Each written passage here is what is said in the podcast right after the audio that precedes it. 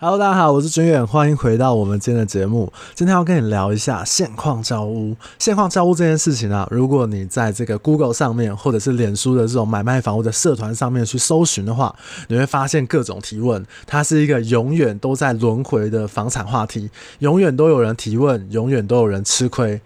这个事情啊，可大可小。今天要跟你来聊一下。那在正式开始之前，如果你还没有到我的脸书或者是 IG 看看的话，强烈建议你可以去看一下，然后追踪，因为在那边有我更多想要跟你分享聊聊的事情，关于买卖房子，还有关于人生的一些大小事。你可以在资讯栏里面很轻易的找到连接，就麻烦你们再看一下，追踪下去了，好不好？在我写这一集 Podcast 大纲的时候，刚好有一个这个小哥私讯给我，他问我说：“君远你好，我最近都有在听你的 Podcast，分享的内容很棒，也希望你可以分享更多。那顺便祝我生日快乐。”他说呢，有一个问题想要跟我请教，他问我说，如何确定自己的性格是要走这个公务员体系，还是说这个私人的这个机构、民营单位服务这样子？他就问我啊，如果呃像是地震相关的公务员啊，还是说做中介啊，还是代书啊，怎么样来做一个选择？问我当初的想法这样子。其实我要讲啊，我小时候这么不喜欢读书哦，如果我出社会考到公务员，哇靠，这个光宗耀祖啊，这个搞不好连我家隔壁的邻居眼泪都掉下来。这我是没得选择啊！好，这认知也太广了吧？这完全不同面向，不是开玩笑啊！那当然，我有跟他聊一下，我说可以针对你有兴趣的这几个面向，那有从业的人可以稍微聊一下，理解一下这个工作的内容跟范围是在干嘛。那我也只有这个做中介的经验啊。那当然，我就跟他讲啊，我说，诶，如果你做中介的话，建议你到直营的中介体系去做学习跟磨练，因为你高几率会累成狗啊。一定会学到东西，但是累成狗，然后赚到钱。其实从以前到现在啊，都很多人都会问我说：“诶，这个那君远啊，我想要做中介，或我朋友、我的小孩想要做中介的话，那我要选哪一个品牌进去呢？”其实蛮多人问过我这个问题的。那我要这样公开的这个回应大家，就是我觉得可以去。选择那个很喜欢讲以人为本那一家，你可以在那一家啊学到很多正规的地产知识，还有做人处事一些好的道理，然后高几率累成狗赚到钱，好不好？因为中介业务的这个薪资结构啊很广。你可能年收入有二十万到两一百、两百、三百等等的。如果你想要挑战高薪的话，我想他会相对于其他工作来讲多一点点的这个机会。这样，那像刚刚他提问的，像是公家机关啊，或者是代书啊，相对我想可能容易一点点，因为你知道。我们台湾现在这样子哦，就是高薪不见得是因为你不努力，你在选工作的时候，这个产业的薪资结构，它先天就给你框在那边了。所以你做了很多工作，你想要追求高薪，但是它的产业结构是不允许的，你就会浪费很多力气，或者是你会特别特别的辛苦。大部分的情况是这样啊。那当然，如果对新人来讲，我是蛮推荐可以到直营体系来服务来学习一下。当然，这个里面有很多的好人好事啊。那如果你问我说，诶，那以人为本，喜欢讲这句话是哪一家？我就不多说了，你就自己去 Google 一下，你就打以人为本中介，看谁一天到晚讲这句话的好不好？这个你就呃自己去看一下啦。那当然，我后面给他一些建议啦，那就是请他去做询问啊，还有了解一下自己的一个想法。那当然，最后我也跟他说。因为有时候你你看一个工作，你不清楚它，或者是你不去深入了解的话，真的是雾里看花。就像我以前觉得做中介业务应该是蛮轻松的，就是每天诶穿得漂漂亮亮的，整整齐齐的出去跑客户啊，然后这个就可以呃做到业绩啊，认识到很多人啊。谁知道这个工作高几率累成狗？我说我以前啊，好不好？那当然，我觉得呢，应该是我个人的资质比较鲁钝，或者是我做事很慢啊。这个办事不虑啊，所以我都要很晚，可能九点、十点、十一点才能下班。我想一定是我个人的问题，跟公司应该是没有太大关系的，好不好？所以是我个人的问题。他最后问我，那这个小哥最后他问我说：“诶，那如果有其他的问题，可不可以再请教我？那如果问题很简单的话，请多多包涵。”我说：“这个兄弟啊，你也太看得起我了，因为我也只会解决简单的问题而已。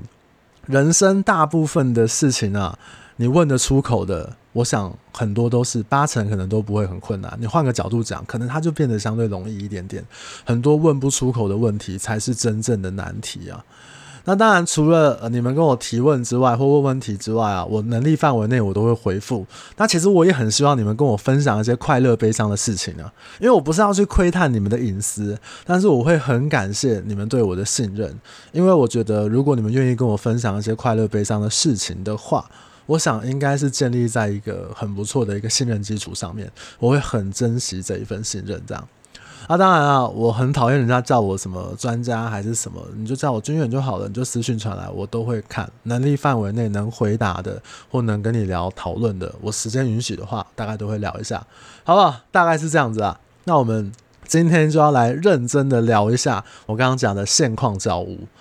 你知道现况交屋，如果你写在买卖契约里面，不管你是买中古屋啊、预售屋啊，它都可能会是一件很有争议的一件事情。我举个例子哦，它就像是结婚好几年夫妻吵架的时候，因为某一次这个争执大吵，她老公就跟老婆说啊：“我以前就是这样子啊，我结婚以前就是这样的人，你不知道吗？你当初就不应该嫁给我啊。”类似这样的话，就是诶，我现况交给你就是这个样子啊，那我以前就是这样的人，你干嘛嫁给我？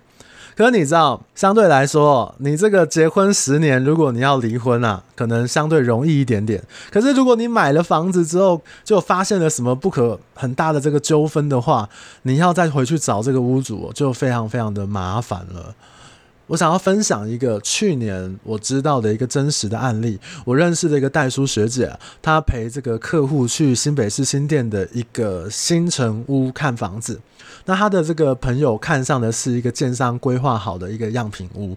那不管是这个格局啊、装潢啊、楼层啊、通风采光啊，包含价格啊，一切他都非常非常的满意。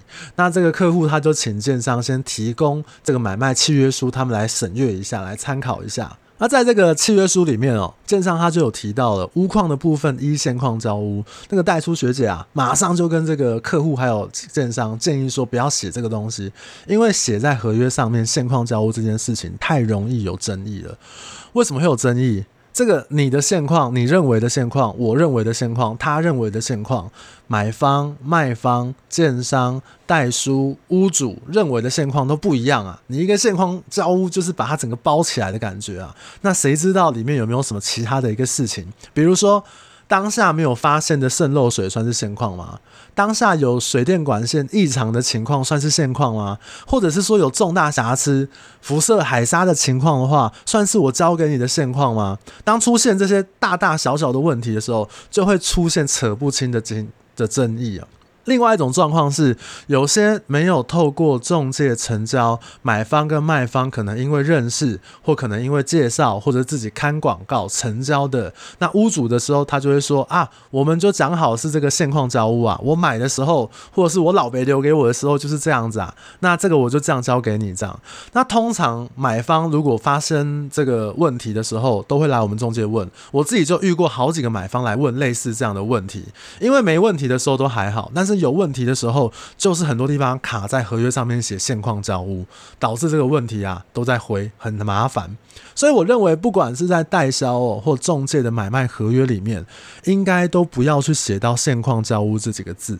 以中古屋的交易为例哦，我们仲介会提供这个不动产说明书，关于现况调查的部分呢，会有一个表单。那它已经经过我们的主管机关好几次的修正，针对常见、经年累月常见的这个屋况瑕疵的说明呢，我觉得已经非常非常的完整了。什么漏水、壁癌啊，占用林地啊，水管排水是否正常啊，有没有被人家无权占用啊？或者是呃有没有目前有诉讼的状况啊？等等等等的，像去年还有新增社区的这个中继水箱，或者是说社区顶楼，或者是其他地方有没有电信基地台的部分，基本上这几年的交易的状况有问题的，政府都帮你想好了，都会在我们的不动产说明书里面展露出来。呃，我会在这个粉专写一篇文章，我会把一个范本放在上面，大家可以看一下，你去比照一下会比较清楚。那通常在这个表格下面都会有屋主的签名，他会以示负责，而且他就是有民法的瑕疵担保责任的关系啊。所以通常你把不动产说明书列为买卖契约的一部分，我认为就很清楚了，而且也相对来讲很有保障。好，那如果我买房子的时候就碰到了一个买卖双方都知道的问题，那我合约上面应该要怎么写？我用最常见的这个漏水的状况为举例哦。那我觉得应该是要这样写的，你要针对双方认知的地方，比如说厕所的外墙，或者是卧室靠近哪一面的外墙有怎么样的渗漏的事实，然后你去写下卖方对此不负责瑕疵担保，或者是呢买方同意放弃此地方的瑕疵担保请求权。类似这样的东西啊，这样才能保障买卖双方的一个权益。你要对这个地方啊，就我们双方认定的地方写得越清楚越好。我举个例子，比如说我们在中古屋买卖的时候，很容易因为这个厕所的防水层老化，那导致防水层外面就是墙面外面的地方有壁癌，或者是有一些水痕的一个状况。这样，那有时候买方可能就会想说，诶。所以你也不要修给我啦，我就自己装潢好厕所。我装潢好之后呢，我就防水层我再重做就好了，或者是你折价给我。所以我们应该就是要把这个地点，比如说它的主卧室，或者是这个。呃，公用卫浴的厕所的外墙的地方有发生什么样的状况？那买卖双方同意是用折价，还是说用这个补贴，还是说买方自行吸收这个修缮的这个费用？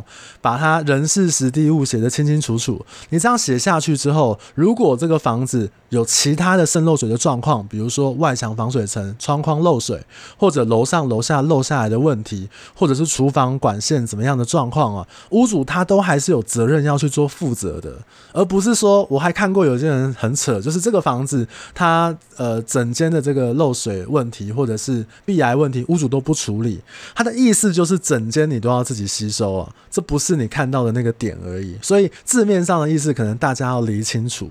简单来讲，你写的越清楚，人事实地物，你就不会碰到很多奇怪的问题，你也不会碰到你的相对方会跟你硬凹啊。不管他是屋主还是买方还是中介，硬凹就很烦了。那当然我还看过一些，比如说呃错误引导或者根本写错的这个协议条款啊。因为我们之前看过，就是诶、有一个厕所，它天花板有一点水痕，结果呢就有业务跟这个买方说啊，这个厕所它因为有湿气的关系啊，闷在里面有一点水是正常的。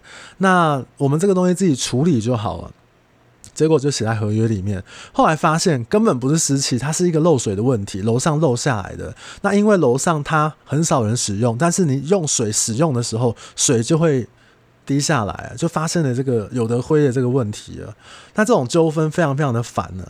那对我们中介来说，我们很不希望碰到这样的一个事情。除了处理纠纷很烦之外，最可惜的就是你处理好这个客户也不信任你。他应该就是从此消失在你的这个生命之中啊！所以你成交一个房子，结果却是少了一个客户，我想这个是得不偿失的。当然，我想要提醒一下各位，如果你们没有透过中介成交，屋主他交付给这个买方的合约里面，代书的合约里面，如果没有写的很清楚的话，像中间会做一个不动产说明书的话。我想这个状况也很容易会有一些纠纷或者是疑虑的一个地方，这样子。其实我有一个小建议，就是你一定会透过代书帮你们去做签约过户的动作嘛。那你透过代书的话，你可以去询问一下说，说看他能不能提供内政部版本的现况说明书，然后请屋主在屋屋况上面做一个签名跟确认。我想白纸黑字写下去之后，如果要讨论的话，大家也比较清楚，而不是就回说啊，我交给你以前是怎样，我交给你以后是怎么样。我记得我之前有成交一个案例哦，那他的那个还是排水管后阳台排水管的这个问题，那其实呃为了去确认说交屋前就发生这件事情，我那时候还真的是帮帮他把这个楼下邻居，我一个一户一户去拜访，然后去询问说，诶，他这个漏水，这个水管水会溢出来这个问题，是不是是之前住就有了？那当然两三个邻居都说有啊，所以相对来讲，那当然屋主就无话可说了嘛。那你这个要处理，或者说你要折价金给买。买方，我想也比较没有那种就是耍赖啊或赖皮的一个空间，这样，所以这个部分大家就说明。大家就注意一下，因为白纸黑字写下去来讲，我想对双方来讲都是一个保障。这样，呃，之后的话，我希望有一集是可以跟大家来分享一下瑕疵担保责任，这个大家应该都很常见、常听到吧？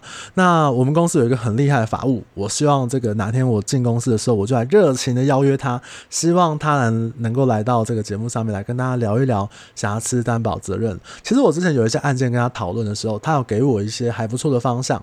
我们主要成交中。古屋嘛。但你知道中古屋的这个问题哦，它其实是有两个方向的。第一个是物有瑕疵。就是它这个问题，比如大瑕疵，就是什么辐射海沙啊；小的瑕疵，什么渗漏水、壁癌啊、管线问题啊等等的。